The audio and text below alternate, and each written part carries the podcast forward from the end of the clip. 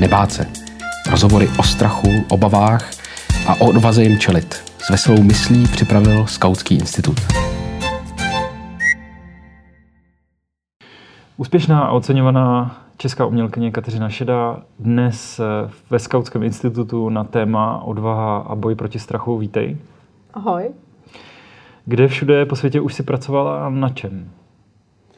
No tak těch míst bylo určitě hodně, ale já moc jakoby nepřemýšlím o tom, kde to je geograficky. Já spíš přemýšlím o tom, o nějakém překonání hranic, nějakého chování. Takže pro mě to zahraničí je vždycky právě za hranicema toho chování. Není to moc jako v, v Rakousku, v Holandsku. To já vlastně tak moc nepřemýšlím. Tvoje projekty ale mají všechny, eh, dá se říct, jednu společnou myšlenku a to je, že se snažíš spojovat lidi. Proč to děláš? No myslím, že těch důvodů je určitě hodně. Jedním z nich je vlastně můj uh, strach ze samoty. To je určitě jedna věc, která mě jako definuje nějak od dětství. Ale určitě taky proto, že mám pocit, že vidím věci, které jiní lidi nevidí a můžou pomoct k tomu, aby se lidi, potkali lidi, kteří se normálně nemají možnost potkat. Tak vlastně té schopnosti, kterou jsem objevila, nějak využívám. Ty k tomu říkáš, že dáváš lidem možnost se setkávat netradičně. Co to netradičně znamená? Netradičně znamená, že vybírám věci, které ty lidi uh, obecně nespojují. To znamená, že jim nejsou blízký ani často příjemný. Obvykle se lidi spojují na základě něčeho, co mají rádi. Přátel, koníčku, něčeho, co je spojuje. Já většinou hledám něco, co si mezi sebe postavili, jako třeba plot, nebo jim je to naopak úplně odporný, nebo vlastně vůbec nechtějí být s tím spojovaný. A já se snažím tu věc vlastně tak uchopit, aby, spoj, aby to spojilo nejen netradičně, ale i lidi, kteří by to normálně za normálních okolností nespojilo. Vlastně nic podobného jsem předtím nikde neviděla a přišlo mi, že to funguje. Tak vlastně touhle metodou pracuju. Můžeš dát nějaké příklady, jak se ti podařilo lidi spojit? Tak jako by, když jsem mluvila o těch plotech, tak ta, aby jsme byli takhle konkrétní na jedné starší věci, kdy jsem prostě v, v Líšní, kde bydlím, uh, si všimla toho, že vlastně ploty se zvedly do výšky a nikoho po cestě, když do domu nevidím, tak jsem se rozhodla, že lidi spojím na základě těch plotů, které je paradoxně vlastně rozdělují. No a první část toho projektu byla v Berlíně, kde jsem postavila kopie deseti plotů a přemluvila jsem ty sousedy, aby tam se mnou jeli a společně ty ploty pře- přelezly. A podobnou věc jsem pak udělala v Líšni, kdy jsem 160 sousedů přemluvila, aby v jeden den stáli u svých plotů a čekali na mě a čekali s nějakou věcí, skrz kterou já bych mohla ty ploty přelést. Takže vlastně 160 sousedů čekali u svých plotů, museli spolu komunikovat o tom, co vlastně k těm plotům dají. A já, když jsem je přilízala, tak jsem vlastně viděla nejenom je, ale oni sebe navzájem. Když to takhle řeknu ve zkratce. A zní to vlastně jako blbost. Ale podle mě to je jako do zásadní věc a některé ty ploty skutečně zbořily, jak fyzicky, tak tím, že spolu dál jako komunikují, nebo spolu někam jedou, nebo se spolu baví. A nedávno si dělal ještě takový eh, zajímavý projekt eh, na Lofotech. O čem to bylo v Norsku? V Norsku to byla věc, kterou, která reagovala vlastně na turismus na těch Lofotenských ostrovech. A já jsem se snažila využít tu platformu Airbnb, která vlastně je kritizovaná na tom místě, protože většina toho ostrova je poloprázdná, ty místí to pronajímají turistům. A já jsem se rozhodla, že, nebo jsem si koupila kam, uh, karavan a ten jsem právě jakoby inzerovala způsobem, že jim nabízím ubytování zdarma, a ty turisti, kteří se tam vlastně ubytují, tak budou platit nějakým pozitivním gestem v té lokalitě. A s místníma jsme se sbírali vlastně seznam věcí, které potřebují, od nějakých eh, čištění oceánu až po masírování rukou, rukou seniorům. A vlastně ty turisti si vždycky mohli vybrat, kterou z těch věcí chtějí dělat, za kterou chtějí platit, aby mohli vlastně v tom místě zůstat. A myslím, že to byla jedna z mála věcí, která nebyla kritizovaná v mé tvorbě, protože jinak vždycky dostanu za to docela dost kritiky, tak tohle je vlastně jediná, kterou vlastně i ti místní, i ty turisti odjížděli spokojeni všichni, což je pro mě bylo zarážející po těch 20 letech práce, hmm. že, že můžu uspokojit obě strany stejně. Um, máš pocit, že se lidi navzájem sebe bojí? No, myslím, nevím, jestli se bojí, sam, nevím, jestli navzájem, myslím si, že lidi se bojí sami sebe spíš, jakoby svých jakoby vlastních pocitů, toho, jak budou vypadat před ostatníma, toho, aby obstáli ve společnosti před rodičama, že to je jako větší strach, než strach z někoho jiného. Já naražím i na to, jestli se dá říct, že by v těch tvých projektech byl jakýsi bod zlomu. To znamená moment, kdy ty lidi eh, dokážou překonat nějaké zábrany, strach, ostych, obavy z ostatních a udělat ten krok směrem, směrem k tomu sousedovi. Mm-hmm. No já myslím, že to je v okamžiku, kdy vidí tváří v tváři, já se překonávám taky. Hmm. To se mi jako stalo jako nejčastěji, kdy proti mě stál nějaký soused a prostě uh, mě přesvědčivě vysvětloval, že to nesmysl a že prostě to vůbec nechápe. A já jsem mu prostě pokorně v klidu to vysvětlovala. A on se pak naštvaně sebral a odešel a za půl hodiny se vrátil a na celé té věci se podílel. Jo, takže myslím, že jakoby ten nějaký odva, nebo ta míra toho jakoby vzájemného jakoby překračování, když se potká, tak dokáže mít vlastně jako léčebný, léčebný účinky, jako z mých zkušeností. Je to různé, když pracuješ na vesnici a ve městech? Ne, já myslím, že to je úplně jedno a je úplně jedno, jestli pracují v Česku nebo v zahraničí. Oni jsou sice nějaký principy, které se liší, ale jakoby určitý věci jsou na všech místech stejný, jako ve vztahu jako k těm lidem a k tomu, jak ty lidi přemýšlí sami o sobě. Dá se z té tvojí práce a zkušeností vyvodit nějaké pravidla pro dobrou komunikaci? No to úplně nevím. Určitě jakoby nějaký pravidlo, kterým asi nikoho nepřekvapím, je, že má člověk být slušný. To je, je to jakoby, já se vlastně setkávám s hodně velkou mírou agrese a urážek a je to pro mě čím dál vlastně těžký. Těžší si říct prostě nějakou jako sama pro sebe, ať do háje, nebudu se tady vůbec to. Ale já se vlastně po každý v každé té komunikaci snažím vlastně potlačit a nepřemýšlet o sobě. Úplně na sebe zapomenout a říct si, nejde o mě, jde o, ně, o něco, jako co mě převyšuje a nebudu prostě vůbec sebe řešit. Takže musím jakoby, vlastně ta, ta míra toho zapomnění sama na sebe je podle mě věc, která lidi motivuje k lepší komunikaci. Jo? Lidi pořád řeší sami sebe, hrozně se prožívají, já tomu říkám. Jo? Zároveň samozřejmě to ovlivňuje jakoby i jiné věci, ale pro mě tohle je jedna z těch uh, způsobů k tomu, nebo jedna z těch věcí, jak líp komunikovat jako s lidma. Jo? Že nebudu příliš řešit sám sebe, svoje jakoby pocity. Je, je v tom i nějaká možná schopnost naslouchat, ale to hmm. upozadění a schopnost být šedá je podle mě vlastně uh, to, co pomáhá těm věcem. Ty jsi k tomuhle jednou řekla, že si připadáš jako, že jsi pro lidi trošku hromosvod. Je to tak, mm. a myslíš si, že lidi potřebují nějaký hromosvod? Nevím úplně, jestli potřebují. Já samozřejmě si to úplně neužívám, se přiznám. Když přijdu na nějaké místo a, a, a jakoby ty negativní emoce po mně tečou. Já mám hmm. nějaké jako svoje, takže úplně ne, neříkám, že to jako vyhledávám. Na druhou stranu, uh, ona potom vždycky přijde odměna. Jo, a ta jakoby většinou kompenzuje tyhle ty jakoby pocity.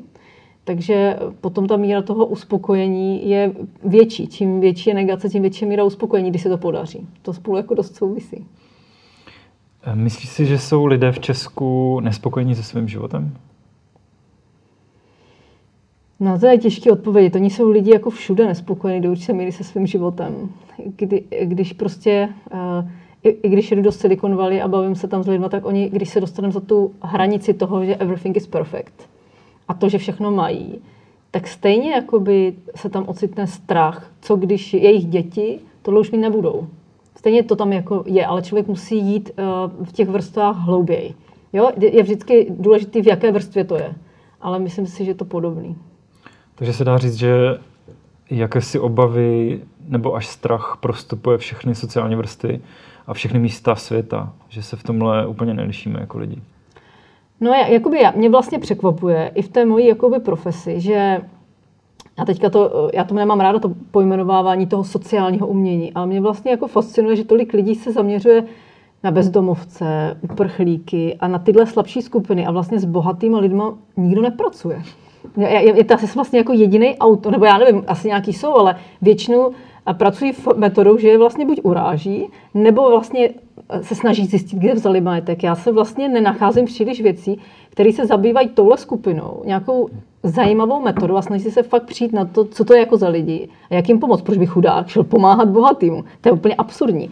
A vlastně, když jsem byla v tom Silicon Valley, nebo i uh, vlastně v Maďarsku, kde jsem pracovala s takovou skupinou, tak jsem zjistila, že jsou úplně normální lidi. A naopak okamžiku, kdy člověk dokáže k něčemu přesvědčit nebo získat, tak oni mají daleko větší schopnost potom tu společnost ovlivňovat. Ať už penězama nebo něčím dalším. Takže pro mě je tohle takový úplně neprobádaný území, který víceméně z mých zkušeností nikoho nezajímá. Často se lidi taky odkazují na to, že vlastně k sobě nikdo nepustí. Ale já myslím, že to spíš vymluva, než jakoby, že by to byla pravda. On trvá to díl se k ním dostat, k těmhle lidem, ale myslím si, že ten efekt může být daleko větší, než pracovat jenom s jedním člověkem na ulici. Myslím, že oni můžou změnit daleko víc věcí. Existují chvíle, kdy je se svým životem nespokojená i Katka Šedá? Já jsem nespokojená pořád. Já si myslím, že to je jakoby a zároveň motivace pro mou práci. Pro mého manžela je to podle mě frustrující, protože on mě říká, že mě nikdy nic neuspokojí, což samozřejmě já uznávám, že je pravda, že to je demotivující. Ale prostě taková jsem, no. Já prostě nejsem spokojená s ničím. Ale jsem spokojená s ním.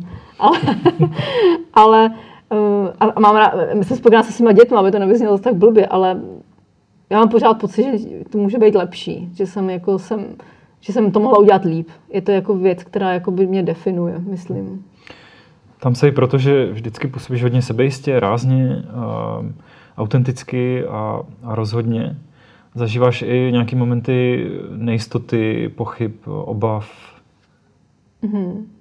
No tak já myslím, že vlastně každá ta moje věc vychází právě z těch nejistot.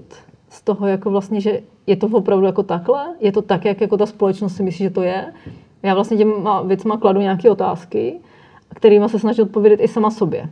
Pokud mluvím teďka o té práci. Potom v tom soukromém životě je to určitě ta moje rodina. To je pro mě jako dost zásadní věc. To, že nestihnu s těma svýma rodičima udělat něco, než oni umřou. To je pro mě hrozně důležitý, abych s každým z nich stihla udělat, klidně to řeknu, drze svou věc, protože to je to, co pro mě jako zůstává vlastně že nestihnu prostě strávit dostatek času se svýma dětma, nebo že mě opustí jako manžel.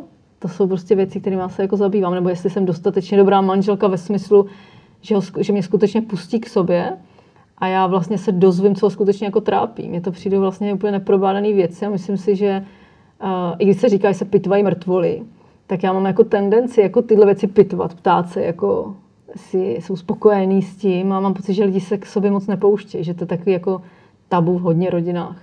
Vlastně o, o, o hodně věcí nemluvit, vlastně to prostředí tím moc nezasírat s prominutím, jo, se sobě vlastně vyhýbat. A, a vždycky, když dělám nějakou věc v rámci naší rodiny, tak je to vždycky buď nejbolestivější, nebo mě to nejdíl trvá, nebo je tam největší problém. Vždycky, když to porovnávám s nějakýma věcmi ve veřejném prostoru, tak je to vodost nějak něčím intenzivnější. No. Musím jako, je, tady mi to víc práce. To je jako náročnější. A jak ty se svým strachem nebo se svýma obavama pracuješ? No určitě jako s tím pracuji, takže se vždycky uh, tomu snažím přistoupit jinak, než znám z výchovy nebo z nějakých zkušeností. To je můj takový celoživotní odboj proti vý, mé výchově, výchově mých rodičů, kdy jsem většinou osvědčila, teď to tady bude a budu pak ignorant, ale že když nikoho neposlouchám, tak většinou se mi podaří docílit něčeho, co má pro mě nějaký jako smysl. Já nevím moc, jak bych to popsala jako přesněji, ale vlastně ty nejlepší věci, které se mi podařily udělat, tak vždycky byly proto, protože jsem nikoho na té cestě jako neposlouchala. Já jsem jako vyslechla, ale přitom, jakoby, co mám vlastně udělat, jsem je potom všechny ignorovala. Všechny na všechny jsem zapomněla tak to je pro mě hrozně těžký v té rodině, že vlastně jako ignorovat. Ale musím to tak jako dělat. No. Je to těžký. My s mým manželem se i dohadujeme o výchově dětí. Co mu připadá, že úplně špatně, tak mně prostě připadá, že to k něčemu může být. Nejsme vůbec schopni se shodnout. Vůbec máme úplně vlastně dva blízký lidi, vidí úplně rozdílně to, jak formovat jakoby malého člověka. Je to vlastně hrozně zajímavé. Mně to přijde, že, že, že, by to k něčemu mohlo být, a mu to přijde úplně celý špatně. Jo, a nejsme schopni se vůbec na tom domluvit. A tím, že já se zabývám určitým způsobem výchovou té společnosti, tak ve mně každá jako věc může k něčemu být. Můj manžel je přesvědčený o tom, že to takhle není u dětí, že ty potřebují pevné hranice a v těch se hýbou. A já si to nemyslím. No. A, ne, a nechci prostě být v kategorii špatně dobře. Jo, takže je to jedno jako z velkých témat, ta výchova obecně. Jak dětí, tak té společnosti. Myslíš, že to vnímají i vaše děti? Že se nezhodnete? Mm-hmm, vnímají, no. Bohužel. Bohužel a možná bohu dík, no. Samozřejmě se dohadujeme i před něma a, oni, a využívají toho. Hmm. Že, protože vlastně ty rodiče v tom nejlepším slova se mají být jednotní. To nám řekli různí odborníci, že musíme být jednotní a držet spolu a nesmíme se dohadovat před něma. A to my jako úplně nezvládáme. No. Já mám pocit, že protože se vlastně jako trochu vidím sebe v těch dětech a, a říkám si tohle, když jsem je stolu jako malému dítě, tak jsem to úplně nesnášela. Takže se snažím tomu jako vyvihnout a mýho Davida, který je úplně opačná osobnost, tak to prostě ovlivnilo zase opačně. Takže prostě o tom jako diskutujeme dlouho. Vůbec bychom neměli diskutovat, měli bychom to prostě těm dětem říct. A my o tom jako diskutujeme. No. Ale myslím si, že nejsem sama. Myslím si, že problémy s výchovou má skoro každá rodina. Ale je to vlastně hrozně zajímavý téma že lidem se najednou v určitém období života narodí děti a myslíš, že automaticky jako nějak dobře vychovají. A teď najednou se ukazuje, že před tebou je jako nějaký malý člověk a ty máš nějak formovat a nevíš vlastně moc co s ním. No. On má nějaký dispozice k něčemu, k něčemu zase ne, teď si do něho projektuješ sebe. Je to prostě jedna, jedna z nejtěžších jako věcí, kterou mně připadá, že člověk má. Co úkol. Eh, ty se díky těm svým projektům setkala se spoustou lidí z celého světa. A dokázala si uh, najít nějakou inspiraci v různých vlastnostech různých národů po světě, kterou třeba použiješ i, i do své osobní definice odvahy? No, to je jako složitý, no, protože já jsem byla na tolik jako místech, se snažím jakoby si vzpomenout, co bych mohla využít. Určitě jakoby v Americe ta věc, která je jako často skloňovaná, že lidi prostě jsou pozitivní v tomu jako kontaktu, a řadou lidí jako kritizovaná, že to je jenom jako uh, vlastně povrchní, že je lepší být autentický a vlastně přiznávat svoje problémy, tak mně se tohle naopak jako líbí. Já myslím, že to je jako dobrý, jako by se překonávat vlastně. Je to do určitá míra pře- překonání se. I přesto, že mi to vlastně celý štve, mám hrozně problémů, tak prostě jako vlastně se snažím být pozitivní. Mně se tohle vlastně dost líbí a nepovažuji to za přetvářku, považuji to právě za nějakou míru překonání sebe. Jo, když jsem vybrala jenom takový jako jedno povrchní téma. Myslím si, že to v české společnosti dost chybí. Ukázal někdo v tvých projektech úplně mimořádnou odvahu, že tě třeba překvapil, na začátku byl proti a, a nakonec se ukázal, že to je největší hrdina? No já myslím, že to definuje vlastně každý z těch mých projektů. V každém mém projektu jsou většinou na začátku všichni proti, ale vždycky tam nějaký, který je nejvíc proti. Ten znamená, že prudí přesvědčuje ostatní, aby se toho neúčastnili většinou jako s ním svádím eh, boj i o banalitách, že prostě vytýká mi nesmysly. A tenhle ten člověk, když se změní, a většinou se v 90% změní, tak se pak stane největším nadšencem. Najednou mi píše, volá, jak by mohl pomoct. Ideálně se chce po skončení akce podílet na další, chce mě pomáhat. A my už to teďka s mým současným manželem mám tak vytipovaný, že když na nějaké schůzi, na nějaké vesnici je nějaký jakoby nasraný typ, který tam buší do země, tak si říkáme, to bude asi on. a opravdu se to jako stane. Máš eh, mezi těmi svými projekty, kterých bylo fakt hodně, nějaký svůj oblíbený? Nebo se to nedá vůbec říct, že je některý lepší a některý horší? Ono je to jakoby těžký, protože ta oblíbenost, eh, ta oblíbenost je těžká kategorie, protože já se vždycky zaměřuji na nějaký jako téma a čím více tomu tématu přiblížím, tím je ta věc pro mě jako silnější hranice oblíbenosti je pro mě hrozně neurčitá. Já nevím, co to jako je, jestli to věc, kterou si jako pročítám, nebo na ní často myslím. Já vlastně nevím, co si po tím představit. Jo. Jakoby já spíš uvažuji v jiných kategoriích o těch věcech. Jo. Jestli je to jako silný, jestli mě to třeba nějak ovlivní, nebo na to chci rychle zapomenout, což neznamená, že to je špatně, hmm. ale ta míra té oblíbenosti, já moc neumím s tím zacházet, s tím tématem, s tím letím, to nevím. Máš pocit, že to jsou úspěšné projekty? No, myslím si, že problém je, co se týče slova úspěšnost, že lidi často zaměňují to, co se ten autor jakoby přece vzal a jestli to naplnil nebo ne. Oni často lidi do toho projektují svoje představy o té věci samotné, jo? že já udělám Brnox, průvodce brněnským Bronxem a mým cílem je, aby komunita, nebo lidi, kteří chodí kolem cílu, aby to místo líp poznali. A jsou kritizovaná za to, že jsem nevyřešila romskou otázku. Na to já jsem jako neřešila. Jo, takže v rámci mýho tématu mně připadá, že se mi to v hodně případech daří. To, co, to, co si jakoby dám za úkol. Ale když mě samozřejmě poměřuje s tím, jestli jsem letěla do vesmíru, tak neletěla. No. Vyplatí se být umělcem, umělkyní? To nevím, já nejsem umělec. Umělkyně? Nevím. Nevím. Nedokážu na to odpovědět. Jestli se to vyplatí, nevím. Myslím, že se vyplatí být sám sebou. Myslím si, že se vyplatí hledat to, co za tebe nikdo jiný neudělá nehledat žádný náhr- nehledat náhradní řešení, ale i kdyby to tvoje povolání mělo být to jenom, že jsi dobrá matka, tak prostě být tohle, no. Prostě hledat to, co nikdo na tebe neudělal. Na závěr je, je něco, co by si poradila lidem, kdyby chtěli dělat podobnou věc jako ty? Jak, jak spojovat uh, lidi? Jako co k tomu potřebují, nebo jakým způsobem? Jak by mohli sami sebe překonat uh, třeba svůj ostych, obavy, že to neumí, nebo že by to nemuselo, no, že by to nemuselo být. Že by to nemuselo být, že by to nemuselo být úspěšný. Prostě když si představím uh, mladou mm-hmm. holku, mladého kluka, který se inspiruje tím, co děláš, mm-hmm. jak uh, by to mohli dělat? mm-hmm. sami za sebe. Musí najít úplně sami svoji vlastní cestu jako Kateřina Šedá, nebo mm-hmm. je něco, co by si dokázal poradit, tomu se vyhněte, tomu eh, se věnujte, protože prostě se to vyplatí. No určitě jakoby musí věřit sami sobě a tomu, co dělají. Nesmí to jakoby moc pochybňovat během té jakoby cesty. Potom musí být vytrvalý. To je jedna jako ze základních vlastností, která podle mě nejmladší generaci jako zásadně chybí. Já se s tím setkávám u svých jako dětí u ničeho dlouho nevydrží, mají pocit, že potřebují rychle uspokojený, naplnění a vlastně vztahy eh, trochu mají pocit, mám pocit, střídají jako spotřební zboží. A ta vytrvalost je jedna z věcí, které podle mě, pro tu mou práci je pro mě samotnou charakteristická. Mě se často někdo ptá, no a kolik věcí se vám nepovedlo a tak. A já říkám žádná. A to není proto, že by byl dobrý, ale já to jako nevzdávám. Když to prostě nejde, tam budu pět let chodit. Protože mě vlastně zajímá, proč mi to jako nejde.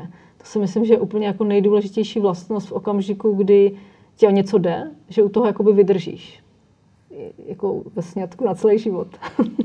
Kateřina Šedá na Staromáku. Děkujeme. Děkuji za pozvání. Posláním Skautského institutu je stavět most mezi tradicí a zkušeností skautského hnutí na jedné straně a životním stylem a potřebami současné společnosti na straně druhé. Pojďte nám trochu pomoct. Pojďte stavět mosty s námi. Podpořte.skautskýinstitut.cz